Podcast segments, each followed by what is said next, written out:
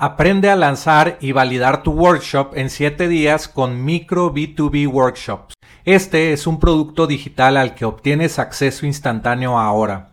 Aprenderás cómo empresas exitosas de SaaS, agencias y freelancers están utilizando workshop en línea pagados para aumentar el valor de por vida del cliente, disminuir la cancelación de tus clientes. Podrás obtener la guía paso a paso para obtener el máximo beneficio de tus workshops. También te enseñaré a crear el funnel de tu workshop para que vendas educación en línea desde tu propio dominio todos los días. Entra a enlac.ee e diagonal micro para comprar micro B2B workshops.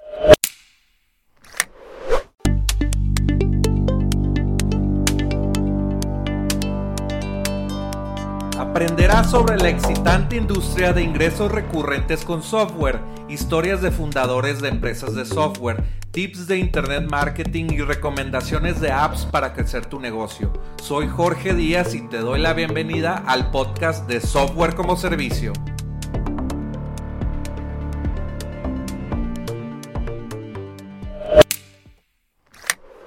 Este podcast está patrocinado por De Cero a MVP. En este curso en línea te mostraré cómo vender por internet tu producto, servicio, app o curso en línea.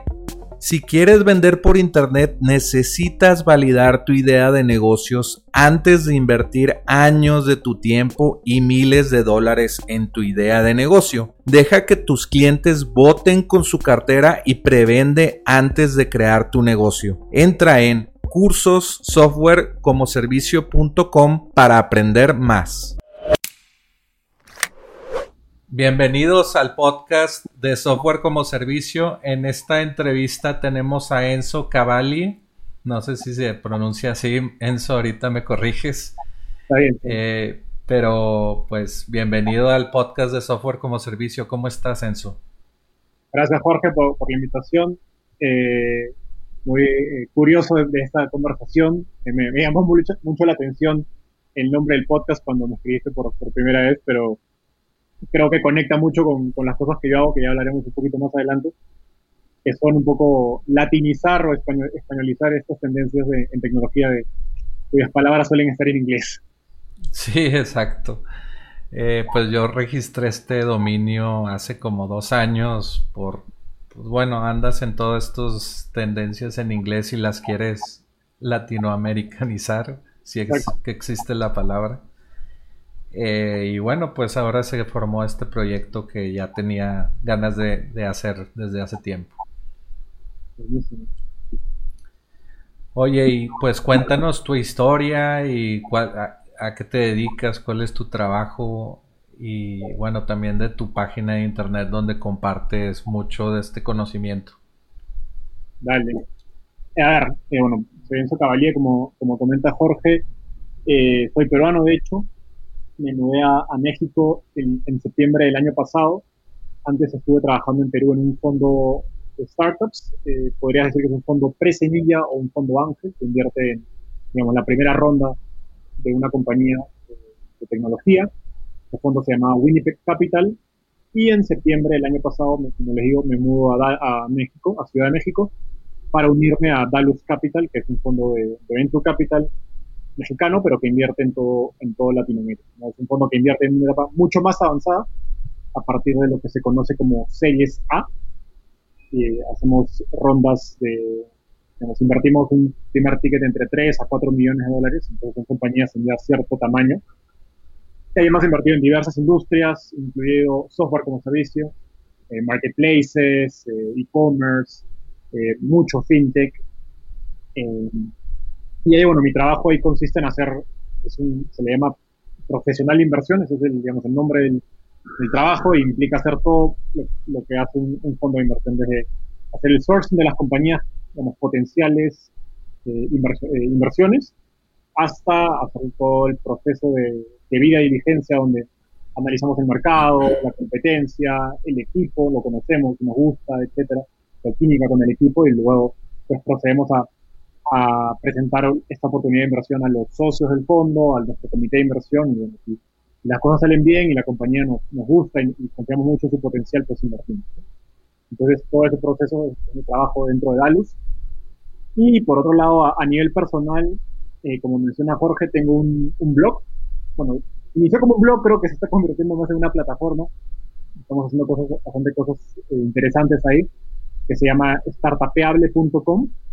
Como les decía al, inicio, ahí es latinizar el término startup, o jugarlo de manera latina. Eh, y en Startapeable básicamente es, un, es una plataforma donde van a encontrar recursos, guías y herramientas para su ruta startup, digamos, sobre todo enfocada en la parte más inicial, ¿no? Cuando tienes que hacer tu MVP, eh, puedes encontrar historias, guías, eh, incluso otros emprendedores que invitamos mucho a, escribir o colaboramos con ellos para escribir y aprender de sus experiencias reales en Latinoamérica. Luego, como contratar un primer desarrollador de software o conseguir tu cofundador, hacer tus primeros experimentos de growth, levantar tu primera ronda de inversión. Entonces, estoy Startupeable es enfocado en esa primera experiencia o, esa primera base de conocimiento que necesita un, emprendedor en tecnología para, empezar su startup. Sí, eh, y Dalus es de Monterrey o hay mucho fundador de Monterrey, ¿no? De hecho, eh, uno de los socios de Dalus es Rogelio de los Santos. Él es, eh, él es de Monterrey. entonces, sí, el fondo, podrías decir que Dalus inició Regio, pero ya tenemos oficinas en, tenemos oficinas en ambas ciudades, en Ciudad de México y en Monterrey, pero eh, digamos que la mitad de nuestra base de inversionistas que han aportado el fondo es, sí es principalmente de Monterrey. Ok, excelente. Entonces ya se están enfocando en, bueno, de lo que vamos a hablar, de empresas que ya tienen tracción, ¿verdad? Exacto. Son empresas que, es decir, tienen al un poco la regla sencilla que en tamaño es un millón de ARR, es el, ingreso recurrente anual, que es alrededor de 80 mil dólares mensuales de, ingreso mensual recurrente, que es MRR. Es la métrica más usada en los negocios de, SaaS, de software como servicio. Más o menos un millón de pesos al mes, en más, más eh, arriba de ese. Sí, exacto. No, es un poquito más, diría cerca del millón y medio. Sí, millón y medio. Y bueno, en dólares es universal, pero para los de México que nos ven. Excelente. Oye, pues yo te conocí leyendo un artículo tuyo en Start, Startupeable. no sé cómo se dice en inglés. Creo que nada más se puede decir en español. Startupeable. Que se llama el artículo ¿Cómo crear un MVP o producto mínimo viable o empezar un startup desde cero? ¿Verdad? Me, pareció muy interesante. No sé si, si quieres mencionar un poco de qué se trata ese artículo y por qué es importante un MVP. Vale, a ver, creo que este artículo, como hablábamos antes de, empezar la, entrevista, no lo escribí yo, lo escribió una, amiga eh, fundadora, Estefanía Hernández, ella es de Guadalajara y tiene una es CEO y fundadora de una compañía que se llama Mi Dulce Hogar, es como un marketplace de servicios del hogar, de, limpieza, mantenimiento. Eh, y ella escribió esta historia que luego yo me la encontré y le dije, oye, hay que, hay que publicarla en, el blog. Y bueno, le ayudé haciendo un poco el... Mi rol es más, en este caso fue más de editor para hacer el, artículo mucho más pedagógico. y lo que lo interesante de este artículo creo que son dos cosas. Eh, uno es la historia de ella personalmente, el hecho de que ha empezado una startup, ella levantó dinero, pasó por 500, 500 startups, sin saber programar. Ella no es desarrolladora de software y, digamos, es, es eh, contrario con la mayoría de gente que te dice, oye, quiero empezar una startup y su primera pregunta o, idea es, ya, no sé programar, tengo que contratar un desarrollador. Y la verdad es que no, esa no es la primera reacción que deberías de tener. Y, es, y el, el, caso de Estefanía y ese artículo es un muy buen ejemplo de cómo no necesito saber programar para empezar una startup. Entonces, eso por un lado. Y el segundo lado es que Estefanía hace uso de esta nueva tendencia de herramientas que se llaman los, los no-code, que, a Jorge y a mí nos, nos interesan bastante. Y es esta nueva, esta pueden, decir, pueden, decir, que es una tendencia de una suite de herramientas, eh, digamos, de software, como Webflow, Babel, Zapier, eh, hay una serie de, de productos que tienen planes gratis o, incluso desde unos poquitos dólares y te permiten construir productos de software o de tecnología sin saber programar. Entonces, eh, en el caso de, ese artículo, Estefanía empezó, creo que con Wix, ¿no? que es uno de los... Wix es, es, bastante conocido en Latinoamérica. Ya, creo, creo que ya Wix ya está en su, etapa de, caída porque ya han salido muchas herramientas muy, superiores, creo. Eh, pero tienen, tienen el mismo concepto, que uno puede hacer una página web, un e-commerce, desde cero y sin saber programar. ¿No? Y, y bueno, el caso de, Estefanía creo que es un gran ejemplo de cómo se puede empezar una startup así. Y donde lo más importante es saber el problema que tiene, lo que siempre te dicen en una clase o en una charla de startup, que tienes que conocer al cliente. Más que saber programar o lo que sea, lo importante es conocer a tu, cliente final y cuál es ese problema grande que, puedes resolver por él. Sí, y, inició con mil dólares, ¿no? Exacto, es brutal y uno pensando en contratar desarrolladores de software y pagar salarios de miles de dólares, etcétera. Sí, pues un programador te va a costar 20, bueno, mil dólares al mes mínimo. Mínimo. Y si quieres algo mucho más complejo, pues te va a costar mucho, dos o tres o cuatro veces más. Exacto, y luego todo esto de las herramientas no code, pues esas herramientas son software como servicio que te dejan hacer otras startups. es, genial, bro, es genial. Yo creo que desde WordPress quizás es el low code de las webs. Eh, sí. Pero ya hay herramientas. Eh, yo, por ejemplo, el, blog lo tengo en WordPress, pero utilizamos eh, plugins que son básicamente no code que lo instalas en tu, en tu, en tu WordPress y te permiten hacer muchas cosas. ¿no? Hacer un glosario en un minuto con descargando un plugin es brutal. Creo que eso se puede hacer cosas mucho más potentes con eso. Sí, ya hay herramientas competidoras de WordPress como Ghost, que es otra plataforma de blogging, que también está muy interesante lo que están haciendo. Sí, sin duda. Oye, pues ya entrándonos más en la carnita de la entrevista, eh, pues la pregunta es, ¿Qué necesita una compañía SaaS eh, para ser atractiva para un inversionista? A ver.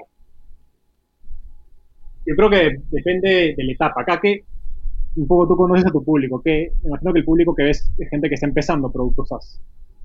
Sí, sí. A ver, yo lo que creo que más que métricas de ingresos el, el, MRR, que es, la gran métrica del ingreso recurrente, es clave, pero y un poco voy a tomar la experiencia de, Sirena, que es la compañía que, que nosotros eh, hemos invertido en Dalus y que le está yendo bastante bien. Ellos son, son una empresa SaaS, es un CRM para WhatsApp. Eh, yo creo que, un poco tomando el ejemplo de Sirena, creo que tiene dos cosas muy, muy interesantes. Una es que Sirena es un SaaS que resuelve un problema latinoamericano.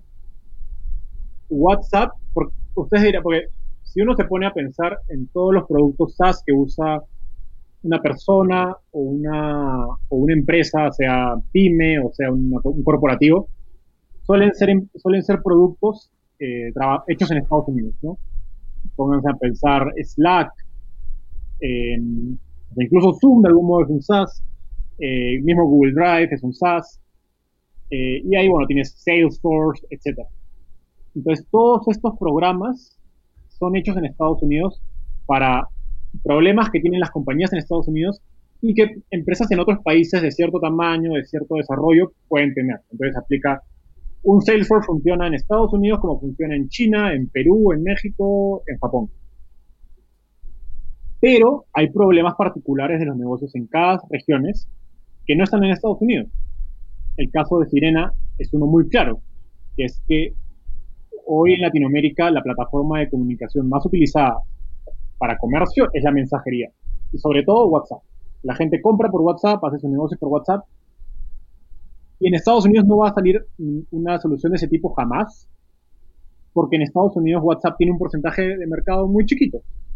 En Estados Unidos el SMS, o sea, los mensajes de texto aún siguen siendo la primera, el líder en, en, como se dice, en plataforma de mensajería, sobre todo el iMessage, ¿no? que es asociado al iPhone en Latinoamérica tienes Android, tienes distintas marcas, no hay ningún proveedor que tú digas es el líder en, temas de celular. Por lo tanto, WhatsApp se estableció como el líder. ¿no? Y eso de hecho sucede en Asia también, sobre todo en el sudeste asiático. Eh, Entonces Sirena entró a este mercado a solucionar un problema muy específico que tenían las compañías en toda Latinoamérica. Que es, yo soy una pyme, soy un retailer de, de autos, soy un concesionario, soy una, una, compañía de seguros y tengo que venderle y, mi, y mi, mi, fuerza de ventas empieza con una visita y luego termina en WhatsApp, pero tienen un WhatsApp personal y luego tienen los WhatsApp de todos los vendedores, no se puede hacer seguimiento, no hay capturas y todo se vuelve un desmadre. Sí. En Estados Unidos ese problema no hay porque no hay WhatsApp, ¿no? Eh, y entonces Sirena atacó ese problema que creo que es muy interesante. Y eso, siendo muy cualitativo esta explicación, que es atractivo para un inversionista, se refleja en algo segundo. Porque, y le explico lo primero porque como inversionista uno piensa en competencia. Entonces, si tú dices, oye, este, esta, esta solución está interesante, pero en Estados Unidos la pueden replicar y van a poder levantar más capital, a lo mejor no en unos años, de repente le va bien uno o dos años, pero luego el tercer año, cuarto año llega el americano y nos van el mercado. Pero si es una solución, es un problema tan específico de Latinoamérica, la compañía tiene mucho más, eh, digamos, de, lo que se conoce como defensibilidad, que es que tu producto va a, tener, va a ser competitivo durante más años. Porque una inversión en una startup no es para dos años, es para cinco, diez años, fácilmente. Entonces uno tiene que partir que su, que su inversión vaya a ser competitiva durante muchos años.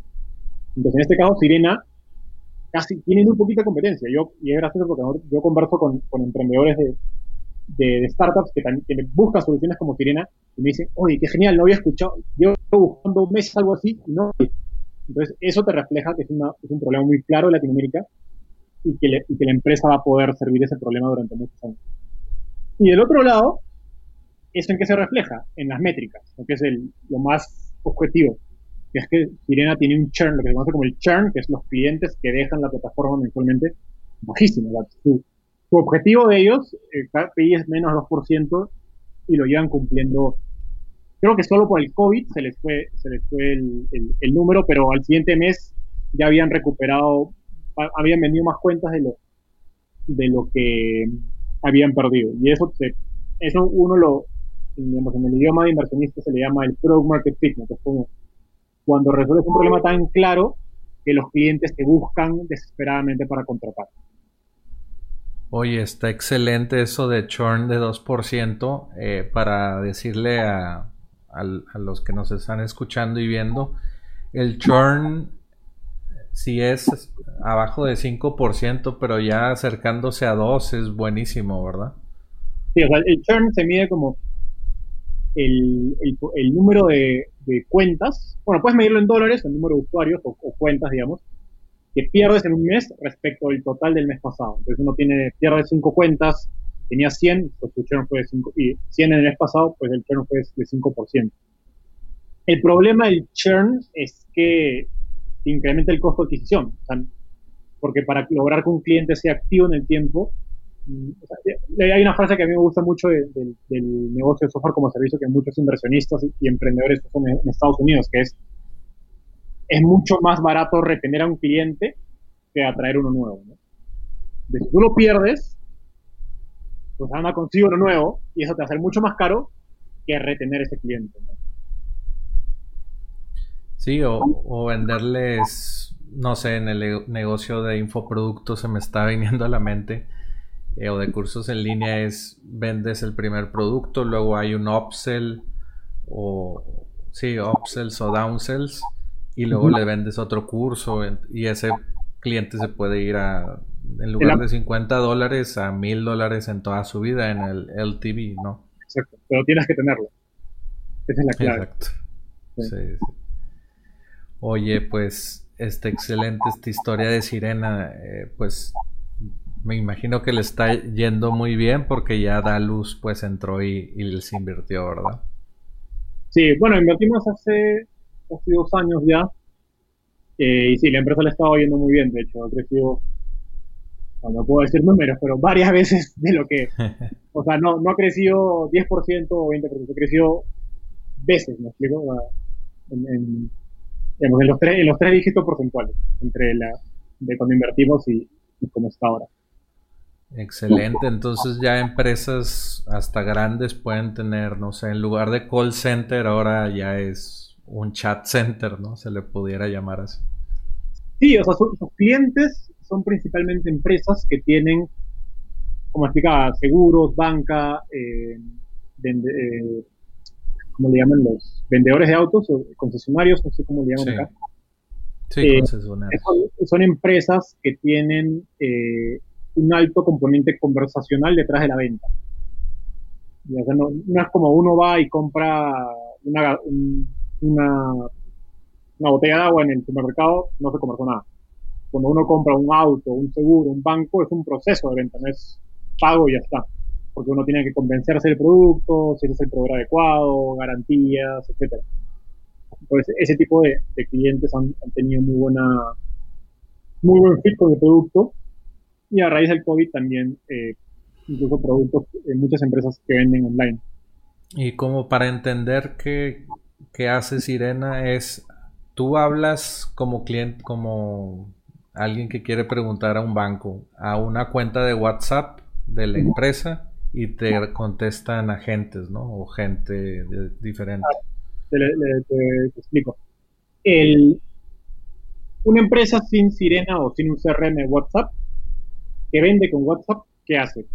Imaginemos que Jorge me está vendiendo a mí un auto yo vengo, eh, bueno, Jorge me, hace, digamos, el, me muestra el carro, de repente me hace un, paseo con el auto para probarlo, eh, y me dice, bueno, te voy a mandar los términos, de repente el, contrato, etcétera, y quedamos en seguir, en seguir viendo la, venta por WhatsApp.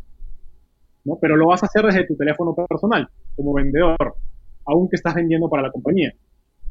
Entonces, ponte a pensar eso por 50 o 100 vendedores como los supervisores de venta, el gerente comercial, no tiene una perspectiva, no tiene una visualización de cómo están las ventas, si se han estancado porque no les han hecho seguimiento, si el cliente no ha pagado y está cerca del cierre y hay que llamarlo nomás para presionar un poquito más.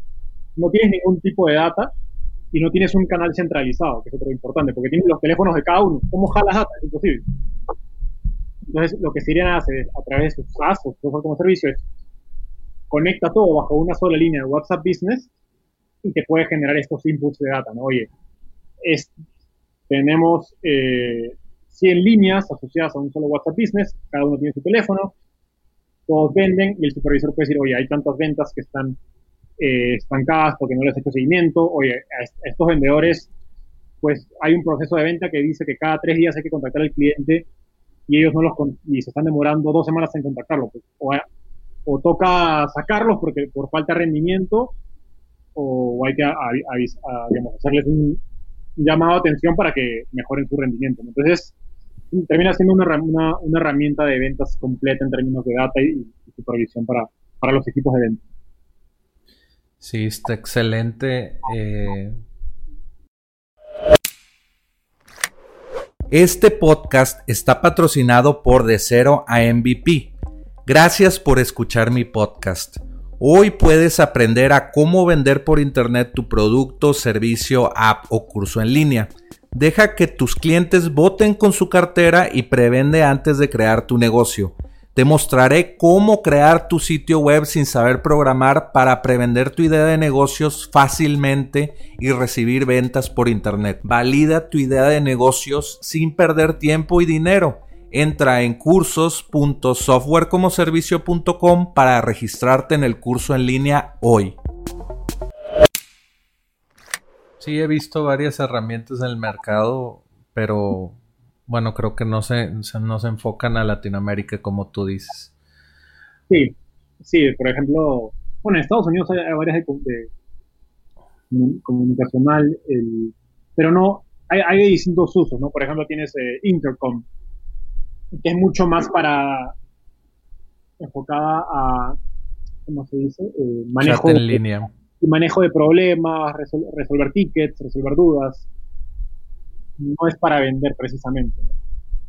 Sí, luego ya hay otras que se enfocan más en email marketing, ¿no? También, sí. incluso, por ejemplo, Intercom está conectado a, a WhatsApp, pero como digo, en Estados Unidos WhatsApp la verdad, la gente que usa WhatsApp en Estados Unidos es poca y suelen ser más latinos. De hecho, es gracioso, latinos que tienen familia en, Latinoamérica y conversan con ellos vía WhatsApp. Sí, ya vienen los pagos a WhatsApp, ¿verdad? También. También, también, eso es bastante interesante. Oye, pues bueno, ya estamos hablando de SaaS y, de todo este mundo, pero ¿qué opinas de esta industria del software como servicio? A ver, a mí me parece genial. Creo que es una. De hecho, en, en Latinoamérica creo que hay poca gente que sabe que es SaaS. Justo ayer discutía con un amigo de, de le mencionaba que otro amigo eh, peruano no, sabía que era SaaS y este amigo también está en startups. Oye, pero ¿cómo van a saber que es SaaS? Y es como que, oye, la verdad es que muy poca gente sabe que es un SaaS. Usa, usa Google Drive, pero no sabe que es SaaS, ¿no? creo que es una tendencia que se va a volver mucho más potente.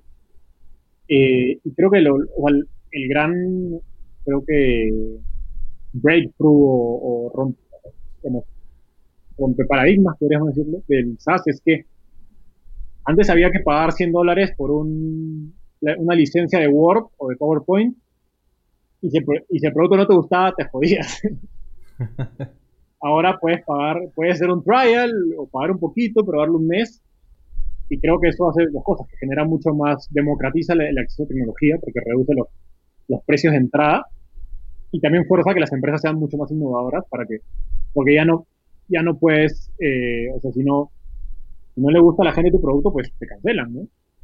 Y, creo que es una propuesta bastante, una propuesta de valor bastante atractiva y agresiva que va a hacer que muchas compañías de sectores tradicionales tengan que cambiar su modelo.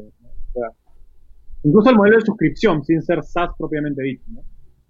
Eh, que hace que otros que compiten con productos tradicionales y los productos tradicionales pues se quedan obsoletos porque tienen precios, precios mucho más elevados, tienen mucho más ganchos, ¿no? Y, uno para y uno como cliente casi que tiene que arriesgarse a probarlos en lugar de que la empresa te diga, oye, pruébame y si cumple tus expectativas, pues seguimos usando, ¿no? Como debería ser.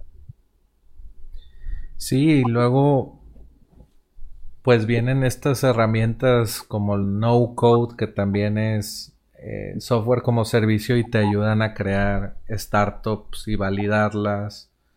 Y luego digo, ya que funcionan, por ejemplo, el ejemplo de mi dulce hogar funcionó con Wix y luego contrataron programadores, ¿verdad? Exacto.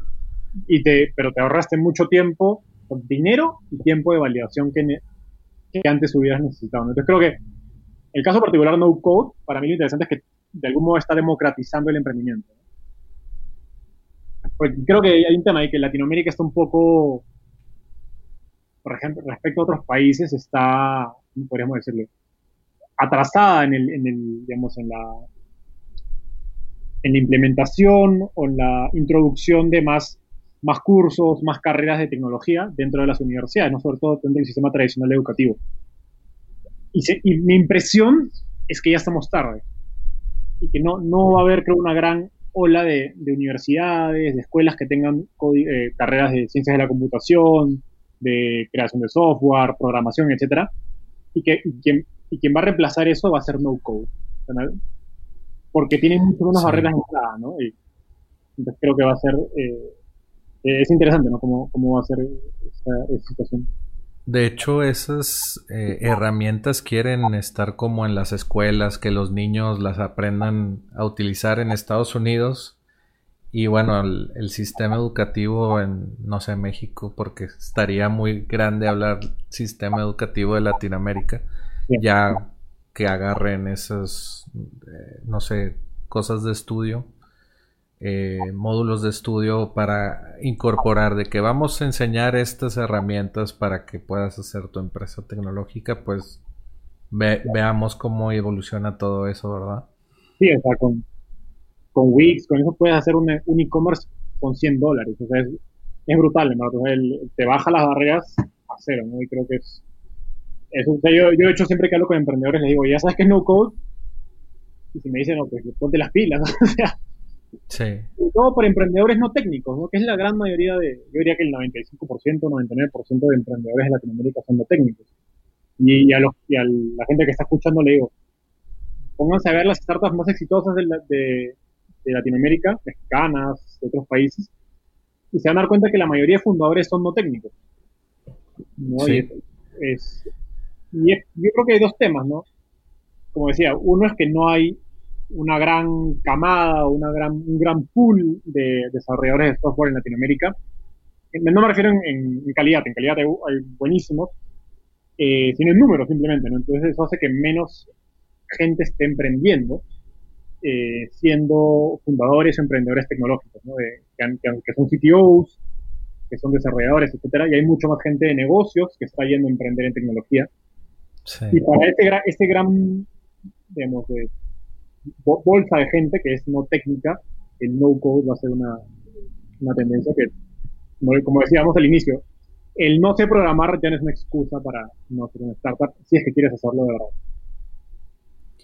Sí, yo diría que hasta que ya es un requisito, bueno, si te quieres dedicar al, no sé, a este mundo de las startups, es saber programar. No, es tan fácil, más bien no es tan difícil como dicen de que no tienes que eh, saber matemáticas o muchas cosas. Digo, si es difícil, es una carrera la programación, te vas a tardar 3, 4 años en ser un buen programador, pero el inicio que no te dé miedo, ¿verdad? Digo, yo lo digo porque yo empecé a programar, todavía no, no sé nada, pero el quitarte como bloqueos mentales ayuda también a empezar algo. Creo que, creo que eso es lo bueno en no code, ¿no? que como te quitan los números y es, visualización, se llaman como dat, tienen un nombre de esas herramientas también, aparte del como visualization coding, ¿no? es en base a, imágenes, a drag and drop. Eh, creo que lo que hacen es que van a quitar, reducen y quitan el miedo, como tú dices, y aparte te permiten empezar más rápido. Eh, y al final de cuentas, un emprendedor no necesariamente tiene que saber eh, programar, pero sí tiene que saber trabajar con tecnología, que es tener el mindset de, oye, ¿cómo resolvemos un problema con tecnología? ¿Cómo, cómo automatizamos? Eh, ¿Cómo trabajo con un equipo de desarrolladores? ¿no? Lo que se conoce como Product Management. ¿Cómo, ¿Cómo combino el punto medio entre tecnología y negocio? ¿no? ¿Cómo transmito las necesidades de mi cliente para hacer la tecnología? ¿no? Entonces, eso creo que es el, la habilidad más valiosa pero sí requiere entender cierto grado de tecnología. Sin ningún conocimiento es muy difícil. Sí, aprender de, Scrum y, Agile y todo esto, ¿verdad? Esos frameworks también son clave. Oye, y bueno, otra pregunta que tengo, ¿en qué industria de software como servicio en Latinoamérica te gustaría invertir o qué quieres que, se, que se empiece a crear en Latinoamérica? Buena pregunta. Eh, a mí me gustaría ver más compañías como Sirena que como tío están resolviendo un problema latinoamericano. Otra compañía de software que me de SaaS que me gusta es Runa. No sé si la conoces. Sí, sí la conozco, de recursos humanos, ¿verdad? Automatizan el, manejo de la nómina, del personal, de los beneficios para las empresas. Y que es un gran pain point, o sea, manejar eso, imagínense ser un gerente de recursos humanos y tomar la mitad de tu tiempo eh, manejando planilla, ¿no? debería ser su tiempo en buscar mejoras, capacitación, traer mejor gente a la empresa, ¿no? no en lugar de estar haciendo cosas operativas. Entonces, creo que Rune está haciendo un, gran trabajo ahí. Eh, y creo que aún, o sea, la verdad creo que el, el SaaS para ese tipo, de este tipo de empresas, ¿no? que se solucionan nuevamente, y aparezco máquina, máquina repetidora, problemas en Latinoamérica, aún hay poquísimas, o sea, hay muy poquitas eh, que están haciendo eso, pero hay, un espacio grande para explorar en, en diversas industrias, en, retail, eh, en construcción. En construcción he visto algunas que están trabajando con, sobre todo en los sectores más tradicionales. Creo que ahí el gran problema es que, hay una barrera de entrada, que es que necesitas tener muchos contactos, conexiones eh, y experiencias en esas industrias, porque hay industrias que son muy complejas. ¿No? O sea, como la construcción, el retail, que son muy operativas eh, y requieren que el emprendedor tenga alguna conexión con esa industria. De repente tu familia tuvo un negocio allí, tu papá tiene una empresa en, ese, en, ese, en esa vertical y tú has trabajado con él y conoces, conoces los problemas. O de repente tú mismo trabajaste en una constructora, por ejemplo, ¿no? Eh, entonces creo que ese, ese tipo de negocios son un poco más, más tradicionales, son más complejos por eso pero los SaaS que entren ahí, yo creo que, que logren entrar eh, y empezar con uno o dos clientes que tienen un buen producto y tienen grandes, grandes oportunidades. Eh, y, es lo interesante, que como muy poca gente le está dando interés a esos sectores, hacen que tu solución sea mucho más, más explosiva en crecimiento y, más defendible. Sí, como el caso de, se me vino a la mente, Conecta, el procesador de pago, pues, bueno, no sé si sea una copia de Stripe, pero... Eh, ah, pero hay, en todo el mundo, en, Perú también había una, Bueno, la, la, compró el banco más grande de Perú. Eh, pero sí, creo que hay, hay, una... Hay una vertical que a mí me parece interesante. En Estados Unidos ha salido, acá no, no sé eh, si, si alguno de tus tus oyentes la, ha visto, tiene una startup de eso que me contacte. Sí. Que es esta mezcla entre marketplace con SaaS. ¿Ya? Pues un ejemplo es, eh, tiene una compañía, no recuerdo ahorita muy bien el nombre. Eh, era es una empresa en Estados, creo que era en Nueva York esa empresa, pero ya está en varias ciudades. que era un marketplace de, real estate, un PropTech, lo que se conoce, que conectaba gente que quería alquilar departamentos con gente que, que tenía departamentos. ¿Ya? Y lo que están haciendo estas empresas de marketplace tradicional, eh, como un mercado libre, pero obviamente de, dos personas que buscan un servicio, que en este caso el alquiler, lo que hacen es, para, para la oferta del marketplace, le dan un SaaS, como una estrategia de, tanto puede ser de monetización como una estrategia de retención. Porque tú, o sea, tú conectas a la demanda y la oferta, y en este caso empiezas a conocer más problemas de la oferta. Tú conectaste al, al, dueño del departamento y luego te enteraste que, tiene que le cuesta un montón hacer sus, impuestos, que le cuesta un montón pagar los impuestos, digamos, tanto pagar impuestos al, SAT como pagar los impuestos eh, del, Estado, de la ciudad, que luego tiene que hacer eh, manejar cuentas de, de, luz, de agua, etcétera que, el tema del pago online, ¿no? Porque no todo, porque los clientes ahora quieren pagar más online, de repente seguros, de repente las garantías. Pues, te das cuenta, alquiler un departamento tiene una serie de cosas más allá de la transacción propia de alquilar. Pues, ¿Cómo se llama esa startup? No recuerdo el nombre ahorita, pero así en Estados Unidos es una tendencia, no es, no es solo este startup. Hay varias de este tipo. Sí, sí, sí la vi, eh, que, que, pagas un seguro y el, la mudanza y algo así, ¿no? esta empresa te provee un SaaS al, o sea, no solo te, digamos, genera el marketplace para la conexión y quizá la transacción, sino que aparte al, a su oferta, que es en este caso los dueños de departamentos, les da este que paga una mensualidad o incluso a veces lo dan gratis, ¿ah?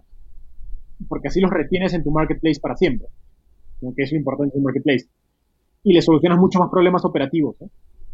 Entonces, creo que esa, esa mezcla de, negocios está, está, muy interesante y creo que en Latinoamérica no, al menos en, México no lo he escuchado.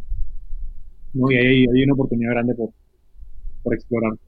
Sí, imagínate que la plataforma, tú tienes un departamento y lo que más batallas es que te paguen. De que, no sé, me pagan 10, 10, días tarde o, o inclusive más y que este sea como un Airbnb tan fácil de que eh, pues se, tocó, se tomó de su tarjeta aunque no quiso porque se metió un contrato o algo así.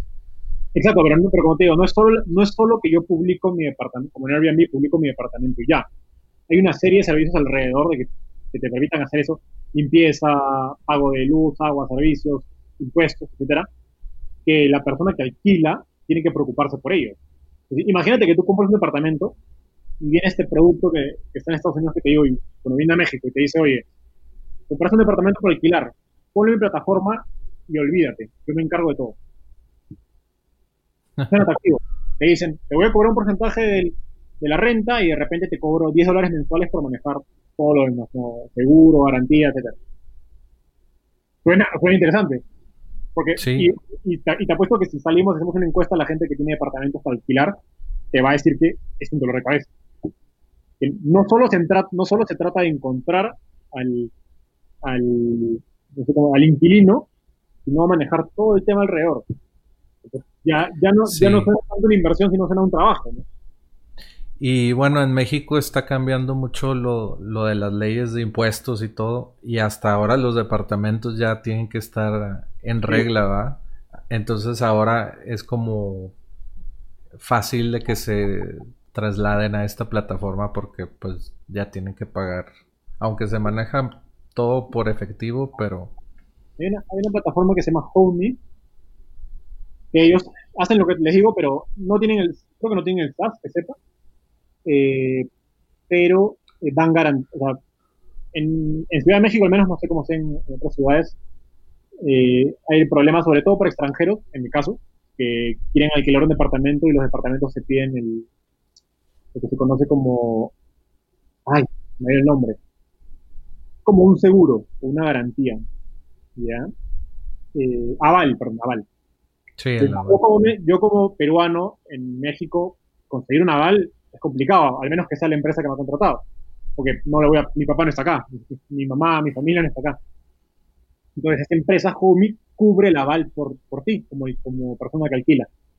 Entonces, eliminas, con ese servicio eliminan el problema que, el, que, el, que, quien, que quien, tiene el departamento quiere un aval y ya permite la transacción. ¿no? Pero así, Homey podría cubrir, como les digo, toda la serie de servicios que necesitaría una persona que quiere alquilar un departamento. Sí, está, está muy interesante eso. Y bueno, la primera idea es solamente el gancho para todo el mundo de servicios que hay detrás. Exacto. Está excelente. Oye, ¿qué software como servicio utilizas tú?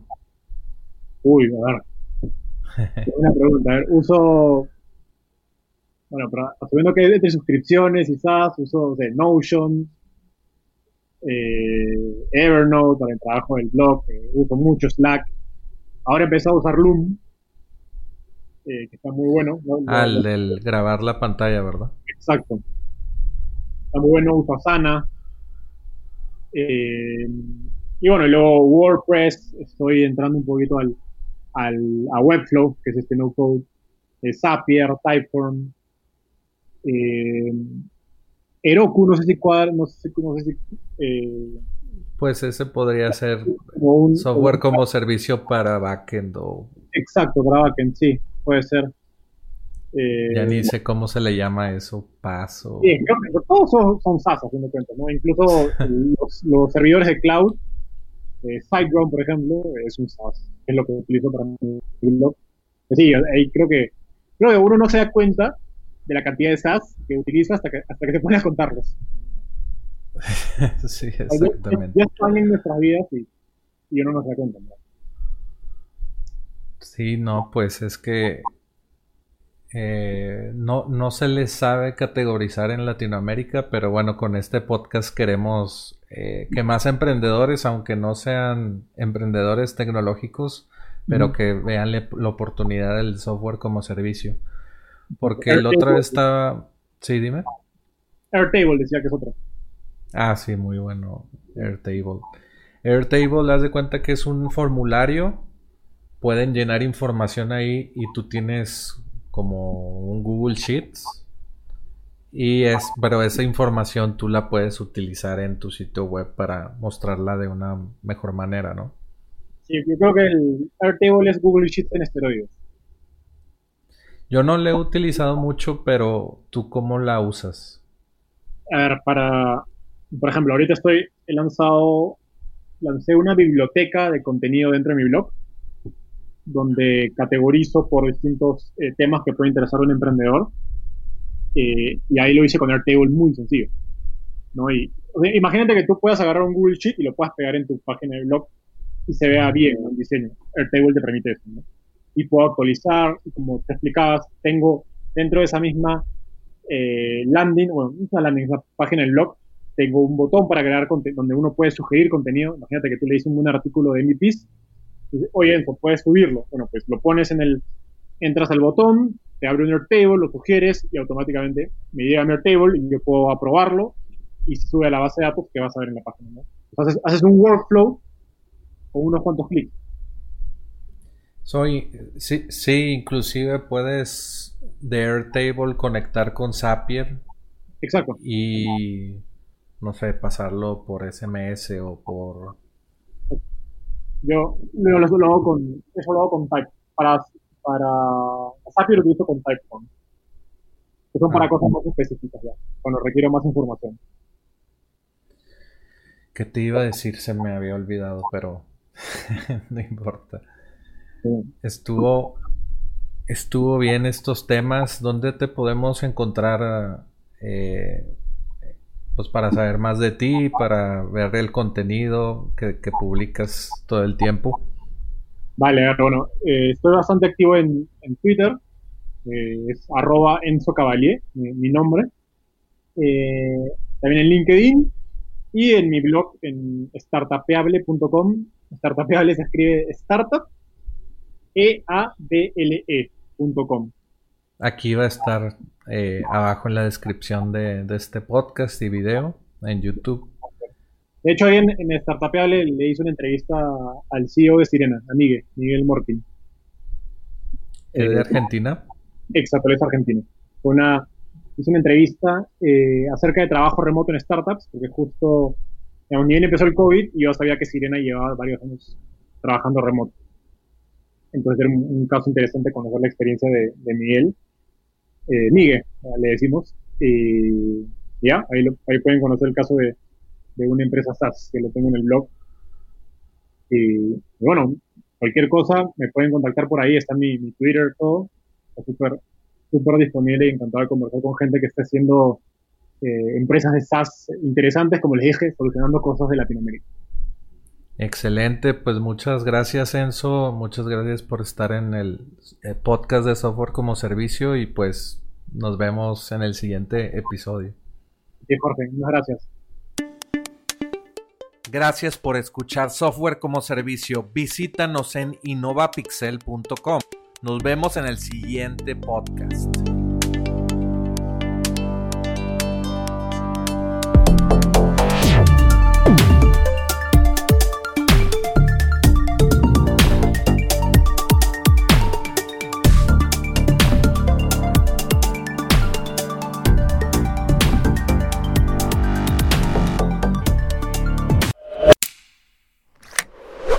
Aprende a lanzar y validar tu workshop en 7 días con Micro B2B Workshops. Este es un producto digital al que obtienes acceso instantáneo ahora. Aprenderás cómo empresas exitosas de SaaS, agencias y freelancers están utilizando workshop en línea pagados para aumentar el valor de por vida del cliente, disminuir la cancelación de tus clientes. Podrás obtener la guía paso a paso para obtener el máximo beneficio de tus workshops. También te enseñaré a crear el funnel de tu workshop para que vendas educación en línea desde tu propio dominio todos los días. Entra a enlac.ee e diagonal micro para comprar micro B2B workshops.